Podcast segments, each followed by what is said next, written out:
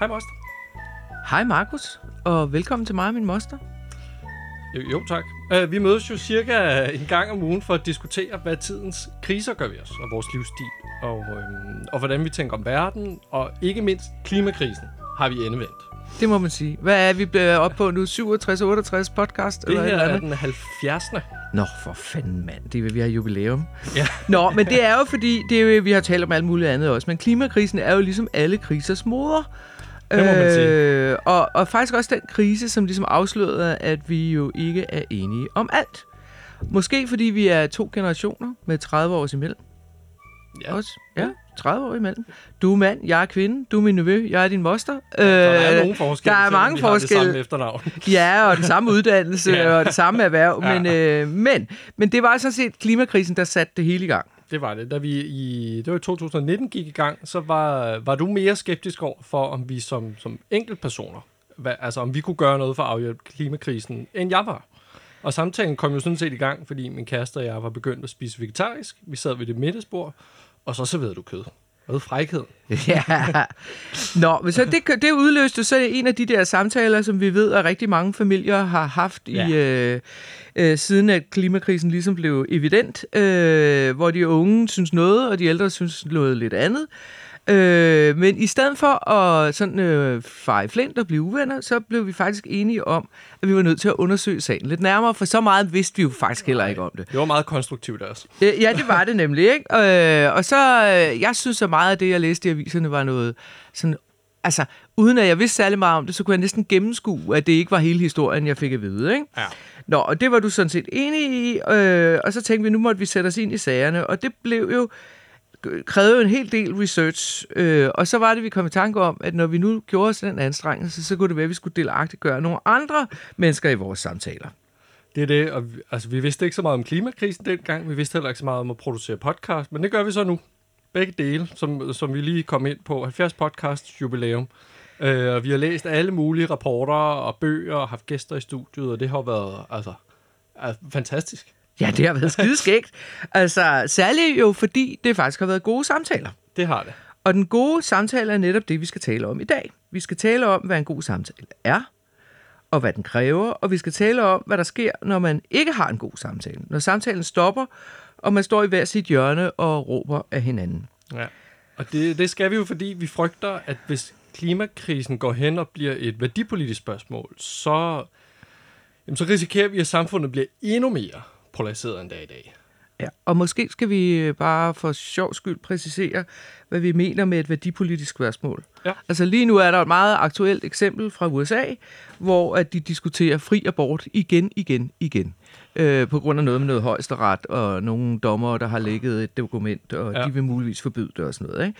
Og det er jo så værdipolitisk betændt en sag i USA, at de to fløje jo nærmest er voldelige over for hinanden, og ja. familier bliver splittet op, og altså, der er meget galt, ikke? Ja, det, det er altid problematisk, når der går, øh, når der, når der går religion ind på den måde. Men, men lad os vente lidt med det. Øh, det kan vi vende tilbage til. Lad os begynde med at undersøge samtalens anatomi. Ja, så den gode samtale. Ja. Øh, for der findes jo i virkeligheden øh, mange forskellige slags samtaler. Det gør der. Altså, og de tjener forskellige formål, kan man sige. Ikke?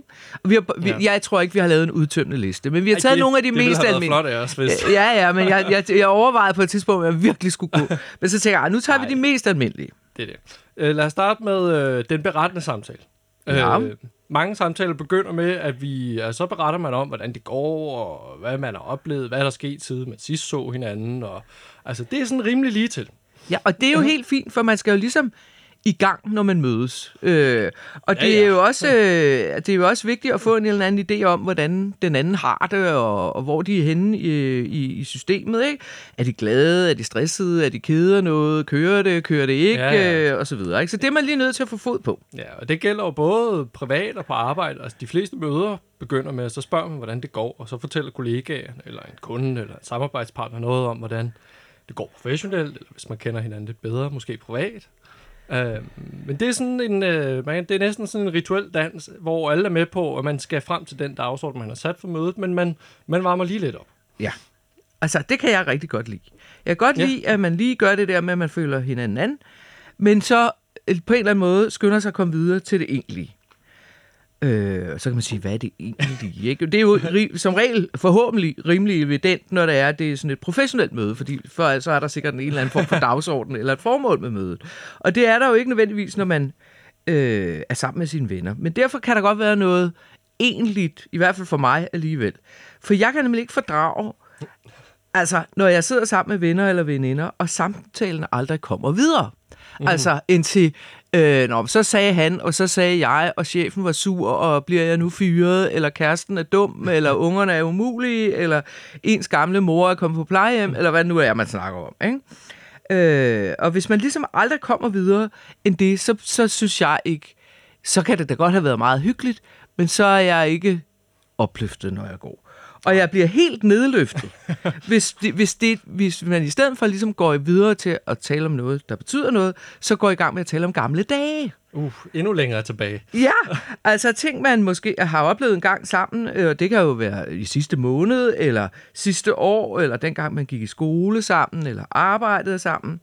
Og det er, altså, ja, det er jo ikke, fordi jeg ikke anerkender, at det kan være meget hyggeligt.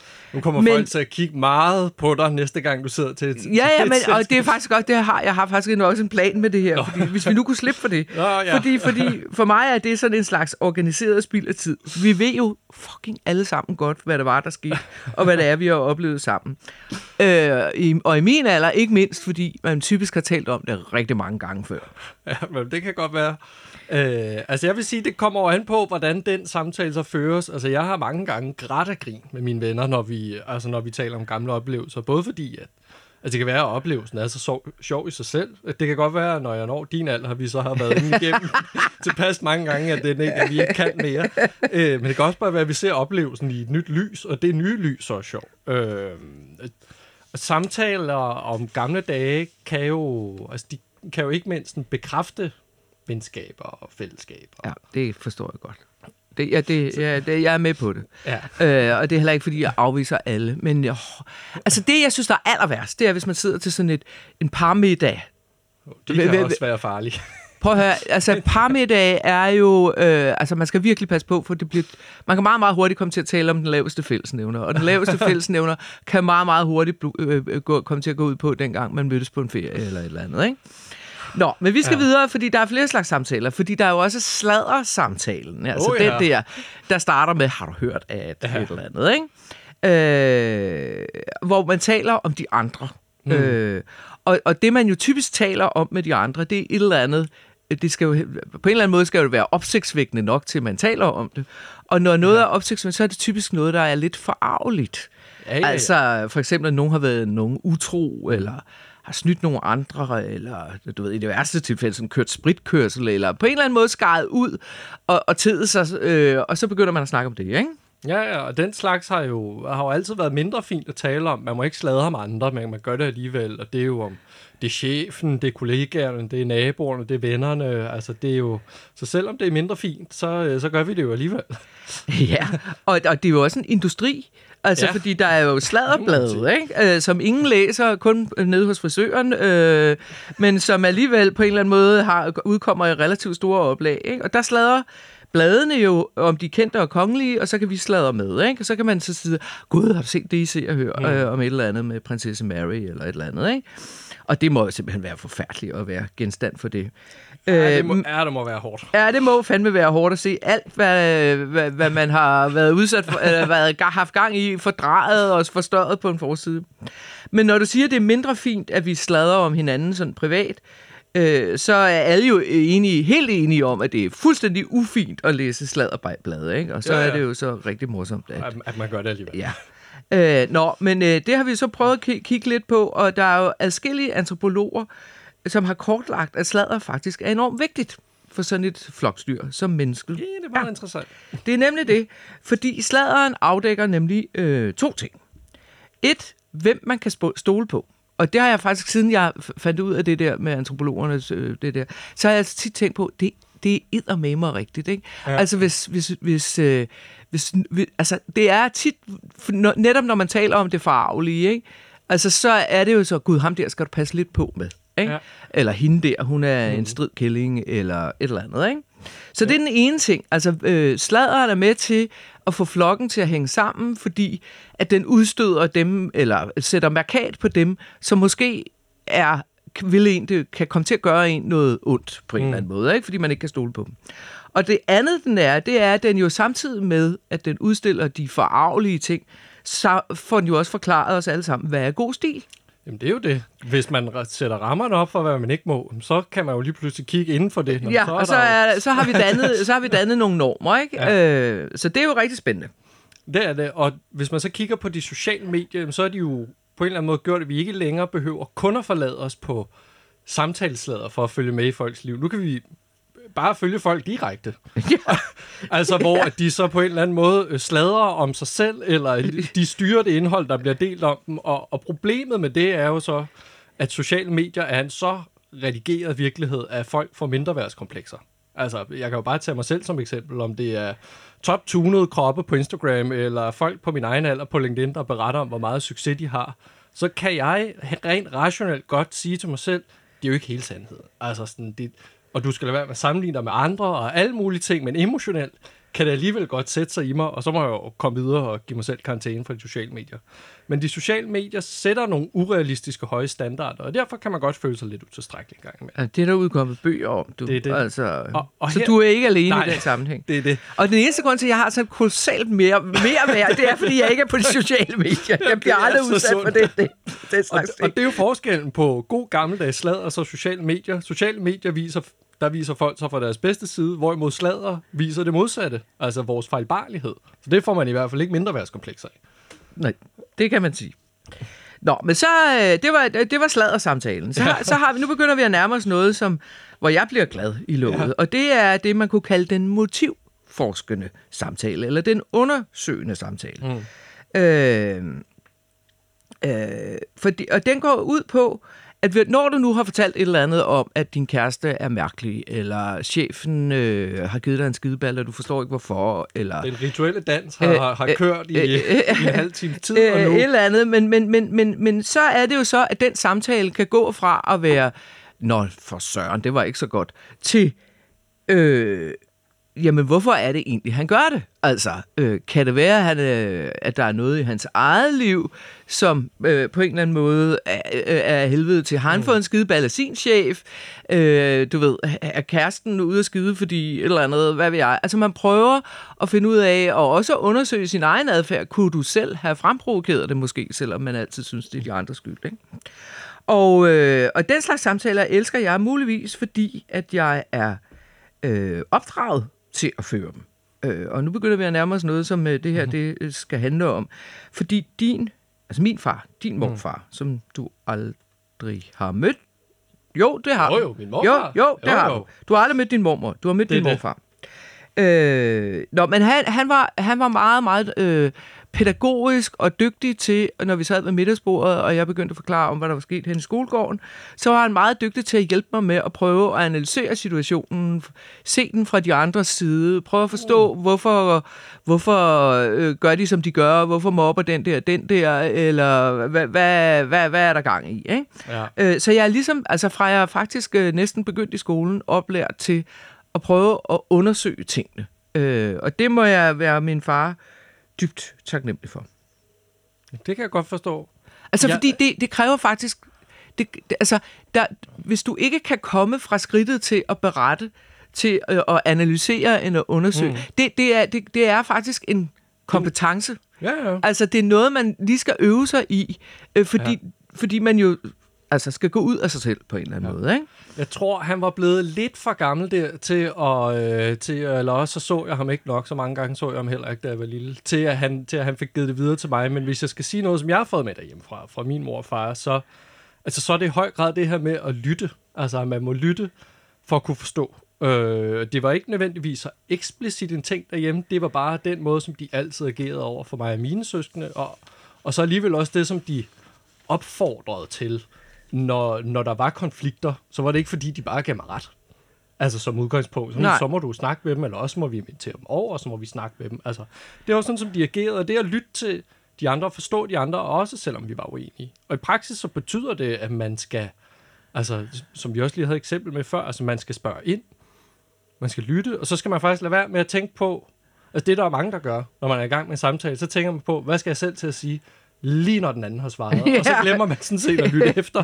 Eller også så har man en tendens til at indføre sig selv i samtalen hele tiden. Der er nogen, der lige når at sige, øh, min chef er dum, og så siger jeg, ja, det er ligesom den gang, hvor jeg, eller øh, det kan jeg godt, og så Ja. ja. kommer man aldrig videre, fordi man skøjter henover, at alle lige sådan får berettet på overfladen, hvad det er, der foregår. Øh, så virkelig at øve sig i, i virkeligheden, at, at bede sin egen, øh, sit eget sind om lige at tige stille Ja, for at lytte. Det er en, øh, det er en klog ting. Ja.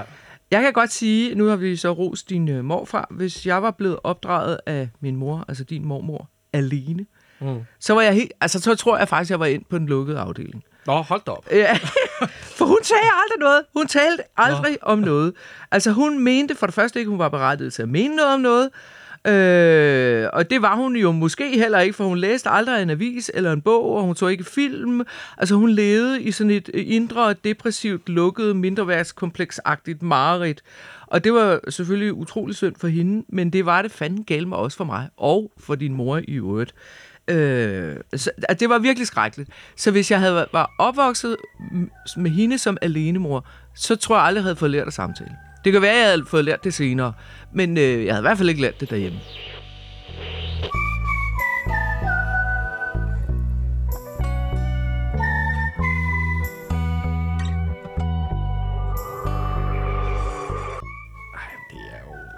Skrækkeligt. Men hvorfor tror du, at hun... Altså, eller hvorfor var hun sådan? Ja, det er jo simpelthen øh, det er Hvis vi skal motivforske lidt. Ja, men nu skal vi nemlig motivforske lidt, ikke? fordi det her, det, det, øh, det tror jeg gælder øh, øh, mange andre hjem end, end, øh, end, øh, end min mormors, eller din mormors. For hun voksede nemlig op i et tavshjem. Hun voksede op ude på landet på en stor gård, som vi også har været inde på i et tidligere podcast. Øh, og der talte man ikke rigtig om noget, når man sad rundt om middagsbordet. Altså udover at man lige kunne fortælle, at øh, der var blevet slagtet en gris, eller kornet var blevet høstet, eller, mm. Eller hvad der nu øh, var, var sket den dag. Øh, og det gjorde man ikke, fordi at din oldefar, han var en meget streng mand, så, og han synes faktisk ikke, at han havde lyst til at tale med kvinder. Og det var Nå. rigtig ærgerligt for ham, for han havde kun kvinder omkring sig. Han havde en kone, så havde han tre døtre, og så havde han, for at det ikke skal være løgn, og sin kones søster. Og de var de eneste, der var i hjemmet ud over ham. Øh, og han var ved Gud i himlen ikke typen, der hverken sladrede eller sludrede om andre menneskers gørne og laden. Jeg tror også, han var pænt ligeglad med, hvad deres motiver var. Fordi han var bare sådan en tillukket, tilknappet, stusbrugtende patriark, som sad og mente, at han havde altså ret i alt, ikke? Det lyder Øh, så derhjemme, der holdt man kæft og spiste i tavshed. Så min, det kommer ikke ud af ingenting, at min mor ikke synes, hun skulle mene noget om noget. For det havde hun faktisk fået at vide, hvor hun var helt lille det lyder jo helt absurd. Ja, det gør det. Men ved du, hvad der er det værste? Det er, at sådan er det stadig mange steder. Altså, det tror man jo ikke, men hvis man læser bare en enkelt roman eller to en gang imellem om, hvad, altså, hvad der foregår ude på landet, ikke? Øh, eller hvis man Ja, ja, det- ser øh, sådan noget landmand søger kær- kærlighed, eller, mm. eller, eller nu ved jeg godt, det er tv, og det er redigeret virkelighed og sådan noget, ikke? Men der er ikke meget gang i samtalen. Det er rigtigt. Det er mange, der er mange øh, meget øh, populær kultur, når det skal afbilde det derude, så, øh, så er det i hvert fald det, der kommer frem. Det er det. Og så har jeg læst, for det ikke skal være løgn, en, øh, en bog, en roman fra Frankrig, øh, som også foregik ude i Pyrenæerne, og så kom der nogen fra Paris derud. Øh, og de der pyrenæer, som sad nede på et værtshus, øh, mm. de var meget... Øh, altså, de talte om, hvad der foregik i lokalområdet, og de havde skudt en hjort, og det var sådan noget, de talte om. De spurgte overhovedet ikke ind til de der parisers liv og levned. Øh, og det var der så en snak blandt pariserne om bagefter, hvor, de så kom, hvor der så var en, der sagde, jamen det er da fordi, de er bange for, at I, de ikke tror, de kan forstå, hvad I siger. Altså ikke som i, at de ikke kunne forstå øh, det franske, altså dialekten, men at de ikke, altså de turde ikke, de følte, at det var, at de viste en sårbarhed, hvis de spurgte om noget, og dem der, de fine mennesker fra Paris, så sagde et eller andet, som de ikke havde styr på, og de så skulle spørge, hvad det gik ud på, så ville det være et nederlag for dem. Så derfor så galt det om at holde samtalen hjemme hos sig selv, og så fortælle om, hvad der foregik i ens hjem, for så var man mere sikker. Og det var sådan en kæmpe aha-oplevelse. Jeg stadig huske det mange år siden, jeg læste den bog. Jeg tænkte, nå, det er derfor. Ikke? Ja, sådan har jeg, sådan har jeg aldrig tænkt på Nej. det, men det giver, øh, det giver jo meget god mening. Altså, jeg kan jo godt genkende det måske især sådan mellem generationer, hvis jeg kigger på altså, vores familiearrangementer, så er der måske ikke så mange fra den ældre generation, øh, der spørger min, den unge generation, om deres syn på sagerne. Og det er måske fordi, at de er, er bange for, at vi siger et eller andet, som overhovedet ikke giver nogen mening for dem. Øh, altså, de kan jo godt spørge om, hvordan det går på arbejdet, hvordan det går i skolen. Det er jo sådan rimelig uh, ufarligt, men det, vi kommer ikke... Det, det, det er måske også det, det bliver til. Selvfølgelig undtaget af, når vi er hjemme hos dig. Tak for det. Du, Jeg var stod, lige- du jeg skal- holdt vejret. Jeg stod og tænkte, er jeg mon- alligevel ikke den ældre generation? der findes jo nogen i vores familie, der er ældre end mig, trods alt. Ja. Nå, men altså, på, på en eller anden måde, ikke? Øh, ud- Udover at, øh, at jeg godt kan forstå det der med, at man kan være bange for, at man ikke kan forstå det, så vil jeg alligevel tillade mig at være lidt grov og sætte sagen på spidsen. Og så vil jeg sige, at der, der er altså også noget dogenskab i det. Altså, øh, særligt når du nu bringer de ældre ældre i familien mm. ind i det, ikke? Altså, for så stor en indsats kræver det jo heller ikke. Altså, det bliver jeg nødt til at sige. Er det, og, men det kan du også sagtens sige, fordi du er ekspert i at tale med andre, og du har, og du har trænet det, siden du var øh, seks år i skolegården. Men hvis man jeg kommer fra et hjem, ligesom min mormor, hvor man aldrig har lært det, måske endda, har, måske endda er- er blevet tillært, at man skal lade være med det, Ja. så, øh, så tænker jeg, at det kan være utrolig svært, og derfor også utrolig sårbart. Der er ikke nogen, der kan lide at øh, altså, række hånden op i klassen, og så lyde dum, hvis man siger et eller andet, eller stiller et Nå, spørgsmål det kan du selvfølgelig have ret i. komme op til tavlen og så bare blive udstillet i et eller andet dumt matematisk bevis. Altså, det føles jo, det ja. føles jo frygteligt. ja, det kan du sige. Øh, okay, det, den, øh, ja, det, den giver jeg dig. Øh, men men, men øh, så skal vi tale lidt om, hvordan man taler om samfundet. Om krigen Ja. i Ukraine, om politik, om klima og den slags, for det er jo der, vi skal hen af. Ja, og det kan jo være rigtig svært at tale fornuftigt om, hvis ikke man har sat sig ind i tingene. Det var jo Øh, det, vi selv var ja. det bedste bevis på til at starte med. Ja, det er det, men nu følger vi jo med, altså det gjorde vi jo øvrigt også før, men nu har vi haft lidt mere fokus på klima. Øh, og jeg er selv med på alle mulige forskellige niveauer, om det er aviser, eller podcast, eller om alt fra klima til filosofi, eller følger forskere og aktivister på sociale medier, bare for at sige, at der også kan ske noget godt der. Øh, man kan også dykke ned i FN's rapporter, der har sågar også snedet mig ned. Altså, men jeg kan også godt lide at fordybe mig i alt sådan noget, og så forsvinde ind i et eller andet supernørdet. Men jeg har også nogle gode venner, altså rigtig gode venner, som har, altså som slet ikke deler min interesse. Og nogen, som jeg har kendt i mange, mange år, som også, jeg tror, så skulle jeg hjælpe med en eksamen netop i noget samfundsvidenskabeligt, hvor de også sagde, du er så god til de der, altså sådan lidt, altså sådan lidt ubrugelige ting. Hvor jeg sådan, jamen altså, jamen, Jeppe, ja, men det er jo så, og de, øh, de kan bare ikke fordrage politik. Altså, de føler det et stort skuespil, og det er bare, de gider det. Så de, altså, de, øh, man kan jo måske næsten sige, de lever i sådan en lille boble. De passer i hvert fald deres egen, passer deres egen bæks, gør det godt og er ordentlige og altså sådan i øvrigt fantastiske. Men, men det der, det gider de ikke. Nej, altså, sådan nogle venner er- har jeg også. Altså, og, og det vil jeg også rigtig gerne have, fordi Ja, ja, ja. at Man, man skal jo ikke tale om politik og, Ej. og, og samfundskriser hele tiden. Øh, og, og, og vi må nok også øh, tilstå, at øh, vi er jo ikke nødvendigvis super repræsentative os to, fordi vi har gjort det til vores altså, fælles projekt at følge med i alt muligt, Det det. for at kunne lave podcast om det. Men altså, øh, nu bliver jeg nødt til at vende tilbage til din morfar igen, fordi jeg er Men han er meget med. Ja, han er meget med, men det, det kommer et sted fra. Og det, det er måske også en opfordring til, altså til alle lytterne at tænke over, at det er faktisk utrolig vigtigt, at man lærer sine børn at tale fra, altså samtale fra et relativt tidligt tidspunkt, Ja. ja. fordi så følger det dem resten af livet. Øh, fordi min mor aldrig mente noget om noget, og min far mente noget om alt. Så, øh, kombi. det er en skøn kombi. Så blev jeg ligesom boksebolden, øh, hvor, hvor han skulle tale med nogen, fordi han var meget talende menneske, ligesom mig selv. Så begyndte han at tale politik med mig, lige så snart jeg overhovedet kunne. Og det, det Så de forsvæver mig. der 6-7 år. Ja, det forsvæver mig, at det var, var cirka omkring der, hvor jeg begyndte at kunne læse. Øh, og det interessante for ham, det var, at han, øh, at han var god til det. Altså god til at lære mig at samtale, fordi han synes, det var fedt, hvis jeg dannede mig min egen mening, og den behøvede ikke at være med til hans. Mm. Øh, så, men til gengæld så, så accepterede han det ikke, hvis jeg ikke kunne argumentere for det. Og jeg, jeg går ud fra, at det har været relativt øh, tyndbenede argumentationer, jeg kunne stille op med på det tidspunkt. Men jeg fik ros hver gang, jeg ligesom kunne komme med et argument for, hvorfor min mening også var gyldig. Ja, Og- altså, så det han jo i virkeligheden lærte mig, det var, at man kan godt være uenig uden at være uvenner. Ja. Ikke? Altså, og det er jo måske det aller, aller vigtigste øh, for en god samtale, det er, at man ikke behøver at blive enige, men at man måske skal gå og tykke lidt på det, man får lidt flere nuancer med på sagen og sådan noget. Ikke? Ja, ja. altså, jeg mindes ikke, at jeg lærte at diskutere politik derhjemme på den måde. For mig, der kom det nok mere i for mig, der kom det nok med i uddannelsessystemet. Altså, jeg voksede op i Nordsjælland, hvor de fleste er meget liberale, og i, hjemmet, mine forældre er sygeplejersker, øh, så jeg var, og er egentlig også stadigvæk mere til den røde side, så jeg var ret uenig med mine venner om øh, det meste politik.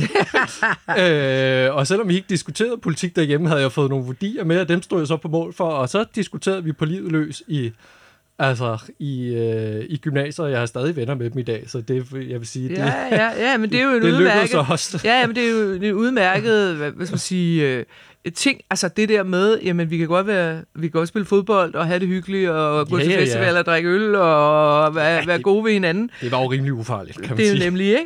Nå, men altså, jeg vil så til gengæld sige, at min tid i gymnasiet, den var, den var, den var lidt Det var mere anderledes. krasbørstig. Ja, det var den, fordi øh, det var, jeg gik i gymnasiet i 70'erne, hvor at tingene stod meget hårdt over for hinanden. Det var jo under den kolde krig, og der var ekstremt mange venstreorienterede øh, i alle mulige virkelig radikale partier.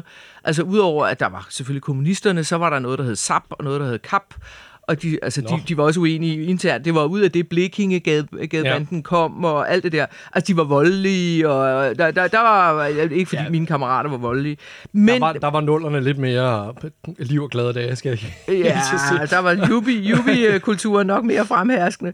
Nå, men altså det, det, det, det, der skete, så havde vi sådan nogle debatarrangementer, og, og vi besatte også gymnasiet på et tidspunkt. Nå. Altså, og det, det var helt ret. Du var også med. Ja, ja, det var mest, for så kunne jeg slippe for at komme i skole. Men så endte jeg jeg endte med at skulle høre på alt deres sludder og vrøvl om, hvor fantastisk Sovjetunionen var, ikke? Og, og jeg mener, jeg havde de, i mange, mange timer diskuteret alle de forfærdelige ting, der skete derovre med din far, med, med din morfar, mm. altså med min far. Og jeg læste tykke bøger om det, som stod på reolen, fordi han var meget optaget af øh, kommunismen og hvor forfærdeligt, forfærdeligt den var. Altså i hans ver- verden var det lige så slemt som nazismen, og det er jeg i øvrigt fuldstændig enig med ham i. Mm. Nå, men der blev det så hårdt, altså der, der, der, deres argumenter var så rabiate, at det, det, altså, og de ville overhovedet ikke hø- høre på mig. Altså, og så trak jeg mig. Altså, det, det, der, der er, der er, der er nogle, der er en, det er en skala fra, hvis man står fuldstændig i hver sin ende, og overhovedet ikke vil give sig, så, så bliver samtalen jo mere eller mindre meningsløs.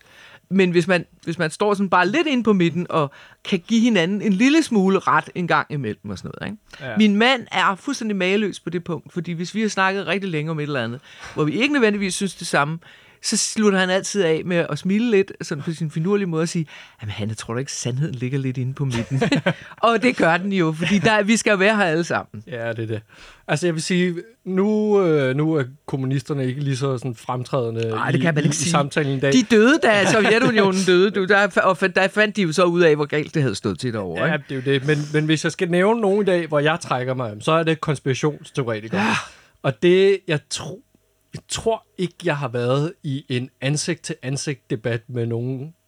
Nej, det har jeg ikke. Men jeg har haft nogen øh, altså online, hvor jeg er blevet øh, inde på Reddit, hvor jeg er blevet bandet fra et sted, fordi vi simpelthen diskuterede så meget, og det var nogen, som... Det var, et, det var sådan nogle klimafornægtere, altså sådan, hvor vi simpelthen... De mente ikke, at jorden var flad, måske, fordi det er jo det nye. Det er det nye. Nej, de mente bare, at øh, klimaforandringerne ikke var menneskeskabte. Eller noget i den dur. Ja, ja. Øh, nå, og, det, og, og der er jo, altså om jorden er flad, eller vacciner er fyldt med mikrochips, eller QAnon, hvor det er verden ledes af satanist-tilbedende pædofiler, og måske de endda også reptiler, og whatever. Altså sådan, det der, ja, der trækker han også. Altså det er simpelthen for, det er for langt ud. Ja. Vi står for langt fra hinanden. Jeg kender faktisk nogen, som er en lille smule til konspirationsteori. Nå, Øh, og, Interessant. Ja, ja. Øh, og den ene af dem, han er faktisk ekstremt velbegavet og ekstremt dygtig til sit arbejde og al- altså på alle mulige måder, altså virkelig et fantastisk menneske. Men han har noget med, han er også giganørd, og, og så- altså, Mm. du, du ved, han går ind i sin egen verden, og så kan han altså sådan forbilde sig selv ind, at Saudi-Arabien er ved at overtage vores pengesystem, eller altså sådan Nå, nogle, sådan nogle du har, hørt. nej, nej, præcis. Det, det, det, de er nemlig meget avancerede. I starten så tænker jeg, gud, er det rigtigt, du ved? og så efterhånden så fandt jeg ud af, at åh, øh, han, han, han kan gå og, og, og lave sådan noget. Nej, men der, der er flere, og, og jeg gør simpelthen det, fordi jeg kan under normale omstændigheder rigtig godt lide. De er ikke ude i sådan noget anti-vax, og altså sådan noget helt kugleskørt, vel? Altså, Ej, så, så, kun, sådan noget, kun af Saudi-Arabien er ved at Ja, ja, men altså, Altså, det, det, han kunne godt argumentere for det og sådan noget, ikke? Okay. Altså, det, I det kunne er have en samtale om det. vi kunne have, ja, det kunne vi godt, øh, indtil jeg fandt ud af, hvad det var, at, at, at, at han havde gang i. Mm. Men, men jeg plejer gerne at sige til dem af mine venner, som godt kunne tænke sig at snakke om, at mennesket nok aldrig havde været på månen, eller, mm. eller sådan noget. Øh, Så siger jeg, prøv det er altså ikke noget, jeg taler om. Nå, Nå,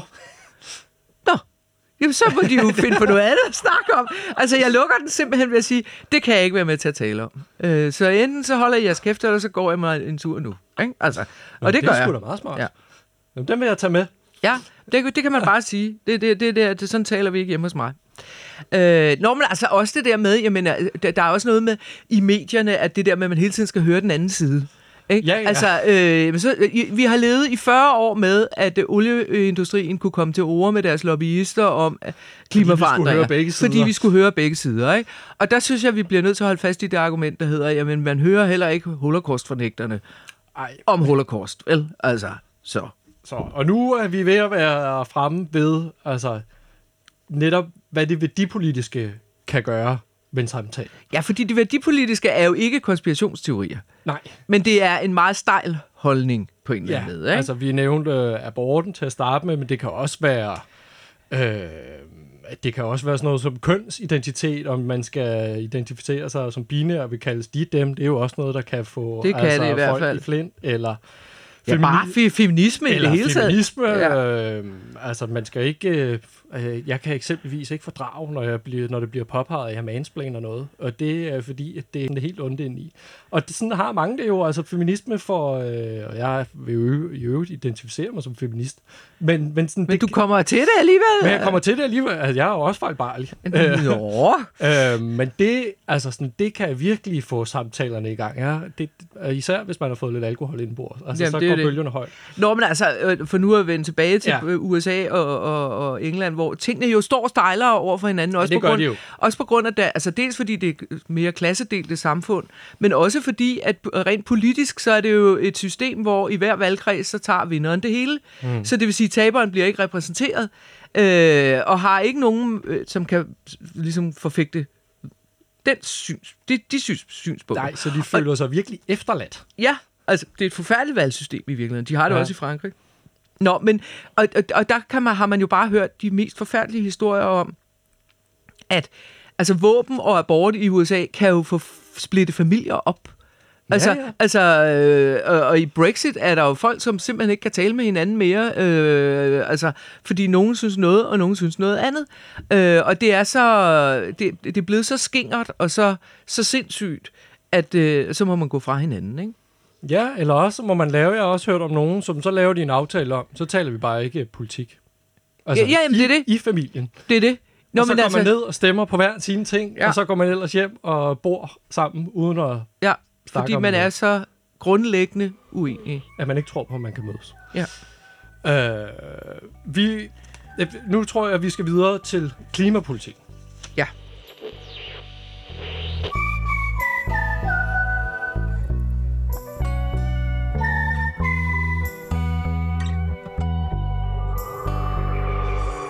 Måske skulle du lige opsummere, hvad vi har snakket om. Ja, altså vi er jo kommet frem til, at der findes øh, mange slags samtaler med forskellige funktioner for vores, i virkeligheden for, vores forhold til andre mennesker. Mm-hmm. Vi har fundet ud af, at en virkelig god og berigende og oplysende samtale skal handle om noget, hvor man udveksler informationer og meninger og undersøger ting og andre menneskers motiver. Måske finder man ud af, at man er uenig, men, og det er sådan set også helt ok, øh, fordi vi har forskellige udgangspunkter. Så måske nærmer man sig hinanden, fordi man har fået flere perspektiver på ting. Måske skal man lige gå og summe lidt over det. Lige lade Ja. det synke ind. Ja. Måske ligger sandheden inden for midten, som min, som min Ja. mand siger. Nå, men jeg vil tilføje, at, øh, at en, altså, når, når bare man hører det, du siger der, ikke, mm. så er en god samtale jo helt central for vores dannelse. Altså, ja. man, man kan faktisk ikke blive et menneske, hvis man ikke kan tale med andre mennesker. Øh, Nej. øh, og vi kan heller ikke, vi kan hverken udvikle os selv eller vores samfund på en eller anden øh, fredelig, hensigtsmæssig mm. måde, uden at vi kan tale sammen. Også derfor, at alle de gamle filosofer, de skrev deres værker som dialoger. Ja, det er rigtigt. Ja, det gjorde øh, Kirkegaard jo også. Ja, ja. Ja, Fordi det er... Det, det, det, ej, det er sjovt. Ja. Ej, hvor fedt. Nå, men øh, øh, det der med, at øh, nu nu skal vi snakke om, øh, at det, det der med øh, klimapolitik kan gå hen og blive Ja. værdipolitik. Øh, men det er det jo ikke endnu. Nej, indtil videre har det jo været, øh, man kan jo næsten sige fredsomligt. Øh, alle er enige om 70% målsætning, alle er enige om den, den grønne omstilling, øh, næsten alle er enige om en CO2-afgift, øh, øh, lidt i forhold til, hvor høj den skal være. Altså, men, det, men det er jo kun så fredsomligt, fordi det ikke gør ondt endnu. Ja, Øh, vi, vi snakker stadigvæk kun, vi og laver stadig. målsætninger. Ting er ikke, nu begynder ting så at blive dyre, men det er så øh, på grund af krigen. Øh, men så kan det også være, at det lige pludselig begynder at blive mere stejlt. Men vi er jo ikke kommet til, at ting bliver radikalt dyre, fordi de forurener. Vi er ikke kommet til, at vi rationerer. Altså, så tror jeg, der begynder at ske noget. Vi er ikke kommet til, at vi bliver begrænset i vores udfoldelse endnu. Og det, der er jo det interessante ved det, det er, at det er jo et gammelt værdipolitisk skæld Hmm. mellem øh, rød og blå blok. Altså hvor Venstre og tilsvarende liberale papi, pa, partier vil jo til enhver tid vil forfægte individets ret til at forfølge sine drømme og så videre.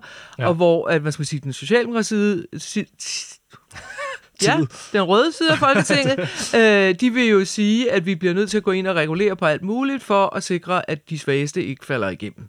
Sådan. Så de er ikke så bekymrede for at tage friheden fra folk, hvilket jo man jo også kan høre i de her tider. Vi fordeler bare eleverne på gymnasierne, som det passer os, øh, Ja. for at få løst nogle problemer. Det er jo sådan noget, hvor man kan sige, det, det kan man vinde valg på. Altså, Ja, eller, tabe, eller tabe et valg på. Fordi folk bliver stjerne, altså nogen bliver stjerne irriteret, hvis man går ind over deres grænser og begynder at øh, øh, tage noget af deres frihed fra dem. Ja, Ja. Og i den forbindelse er der kommet en ny bog. det er der nemlig. Og den er skrevet af Vilas Andersen, øh, og den hedder København Udateret. Det er en roman. Det er en kort roman. Det er en kort roman, man kan læse den på et par timer. Ja. Det er faktisk en god roman. Den er super god. Det er altså, den første. Det er hans første, og det er faktisk utrolig Den velskrevet er bog. utrolig god. Ja, så, så udover at den handler om noget af det, vi snakker om, så er det også en god historie. ja. Øh, han, han gør, de gør så i markedsføringen af den her bog meget ud af, at han har været taleskriver for statsministeren. ja. Og det gør, og det er der mange øh, på nettet, som siger, hvorfor, hvorfor skal vi vide ja. det? det? Jeg tror godt, jeg ved, hvorfor vi skal vide det. Ved du det? Nej, jeg vil godt høre din version af det. Nå, men den her bog handler jo om, at øh, det er en gang ude i fremtiden, hvor, som vi ikke ved, hvor lang tid der er. Vi tror ikke, det er så langt ude i fremtiden. Nej, den hedder København Udateret, fordi... Ja. Øh, Øh, Vi ved ikke helt, hvornår det er. Men på det tidspunkt, der er klimapolitik blevet værdipolitik. Det er nærmest blevet fascis, fascistoid værdipolitik. ja. Fordi de unge er blevet super trætte af, at politikerne ikke har gjort noget, så de har startet en bevægelse, som hedder Brudenberg. Mm. Øh, Og den har taget navn af en sådan nærmest kultisk leder, Ja, Malte Øh, Brodenberg. ja, øh, som er gået i øvrigt sammen med Google, Ja, øh, for at lave et totalt overvågningssamfund, øh, hvor at øh, folk bliver monitoreret øh, med hensyn til deres klimaaftryk. Altså, den Hele der tiden. bevægelse har sat sig på supermarkeder, restauranter, caféer, tankstationer derude, men også hvis du er medlem, så bliver det koblet op til dit køleskab, de bliver koblet op på din betalingskort, rejsekort, altså alle dine, der er jo også mange af folks øh, pærer derhjemme, som kører, som er på internettet, ja. Koblet op på det, så de overvåger og styrer det hele, og til gengæld så siger de, "Jamen, så kan vi jo øh, hjælpe dig med at sænke dit CO2-aftryk. Plus, at du kan få lidt rabat rundt omkring. Ja, ja. Øh, og nogle steder, der må man slet ikke købe ind i de butikker, som øh, har overtaget Brudenbo, øh, øh, øh, har Ja. sådan en stikker fra Brudenberg-bevægelsen. Så må, så må man ikke handle der, hvis man, Hvis hvis man ikke er medlem. Øh, og det, det handler den her bog om, og på den måde får han jo smeltet øh, hvad skal man sige, tech-krisen, altså overvågningssamfundet, Googles mm. viden om os, sammen med et godt formål, øh, nemlig Ja. ja. At vi skal mindske vores CO2-aftryk på den allermest uhyggelige måde. Altså, øh, det, det jo rædselsfuldt at læse om i virkeligheden, ikke? han, la- han har nogle billeder, hvor han beskriver, jeg synes den sætning, hvor han siger, øh, Malte Brodenberg siger, selv kort bad er et, er et bad for meget. Ja. Og man kan lugte, altså man kan lugte folkene derude, man kan lugte bevægelsen. Ja. Og den der måde, hvor de forfølger de andre på, og de udskammer dem, og... Og så det, er, det, og er, så det er handler- meget elegant lavet. Ja, det må og så handler sige. det jo om en mand, der har mistet sin søn, og han har mistet sin søn til bevægelsen, og så går man ellers på opdagelse i, Ja. hvad og hvordan han egentlig har mistet ham. Fordi det kan han ikke helt huske. Nej, og vi finder heller aldrig helt ud af det. Nej, det er en meget åben slutning. Det, det er en meget åbningsslutning, men det er meget elegant lavet. Men bogen handler både om klimaaftryk mm. og klimakriser, de unge versus de gamle. Den handler om tech-krisen, ja. og så handler den også om mangel på samtale. Fordi mm. i den der familie, som vi bliver udsat for det ene mere forfærdelige, ja. den ene dør, den anden dør ja. og så videre, der kan de ikke tale sammen. Det er helt åbenlyst, de ikke kan tale sammen. Det er kan en af de ikke? bøger, hvor at man, det bliver, der afslører, hvor meget forfald der går i den som menneske, hvis man ikke kan tale sammen. Ja. Øh, og, og, og der må man bare... Altså, jeg tror, at grunden til, at han gerne vil have, at vi skal vide, at han er statsministerens samt, eller taleskriver, tidligere taleskriver, det er fordi, at han, han vil godt fortælle os, at han ved noget om, hvor lidt der sker inde på Christiansborg. Ja. Det er nemlig det samme, der skete med Dan Jørgensen, klimaministerens taleskriver. Han har også skrevet en bog. Nå, om at være, ikke. Jo, jo, jo, den udkom for et år siden eller sådan noget. Eller halvt eller et eller andet. Mm. Det, og den, ja, den, den har jeg ikke læst, men den handler om det samme. Og ikke, ikke, ikke på den her måde, men den handler om, at jorden er ved at gå nedenom og hjem, fordi politikerne ikke kan tage sig sammen til at gøre noget ved det. Og så, så, så er det sådan en absurd fortælling med en eller anden digter ude videre over, skal skrive et digt, fordi så, så går verden så går det helt godt igen. Nå, det lyder meget sjovt. Øh, ja, ja, men, det, det, men, men og, og ham har jeg hørt flere interview med, hvor han fortæller om, hvor frustreret han var, at da han sad i Klimaministeriet og, ja. øh, og skulle skrive Dan Jørgensens taler, og han kunne bare se, der er sket ikke en skid. Han har også fortalt om, hvor mange mennesker, der sagde op i Klimaministeriet, altså embedsmændene, ja. øh, for, for, fordi de simpelthen ikke kunne holde ud at være der, fordi at vi sidder på hænderne. Men det her, det synes jeg er, det, det, det her, det er super skræmmende, fordi der bliver klimabevægelsen, de unges klimabevægelse, bliver til en fascistisk det bevægelse, hvor man slår andre folk altså nærmest ned. Måden, og, øh, måden de gør det på, er jo altså skræmmende.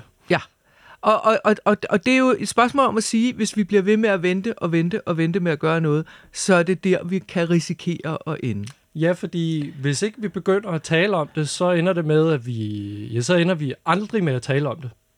Så er der bare en bevægelse, som lige Ja, eller, gør det. jeg, jeg tror, vi skal stramme den og sige, hvis vi ikke begynder at gøre noget, der virker, Mm. Altså, fordi det er jo det, de unge reagerer på, at der ikke sker noget, der virker. Altså, vi Ja. taler jo rigtig meget om det. Ja, det, det er rigtigt. Øh, det er rigtigt. så, så, så, så, så lad os... Men, men ved du hvad? Altså, jeg skrev til øh, Vilas Andersen, forfatteren, i går Ja. på LinkedIn, og spurgte, om Sådan. han ville være med. Og det vil han godt. Jamen kanon, så kan vi jo få ham ind og spørge ham. Ja, så øh, jeg synes, at vi skal slutte vores... Øh, det her kan være oplægget til den næste podcast, hvor vi har undersøgt samtalen, og så kan vi jo snakke med ham om, øh, hvorfor han har skrevet den her bog, hvor det kommer fra, og, og Ja, fantastisk. sådan noget. Ikke? Det gør vi. Så det gør vi næste uge. Så lad os slutte her og sige tak for i dag, for i dag. og tak fordi, fordi I lyttede med. Hvis øh, nu I synes, det var interessant at høre på, eller I tænker, at der var nogen, som godt kunne få en lille øhm, reminder om, at man skal huske at lære sine børn at samtale, så del den med jeres venner. Tak for nu.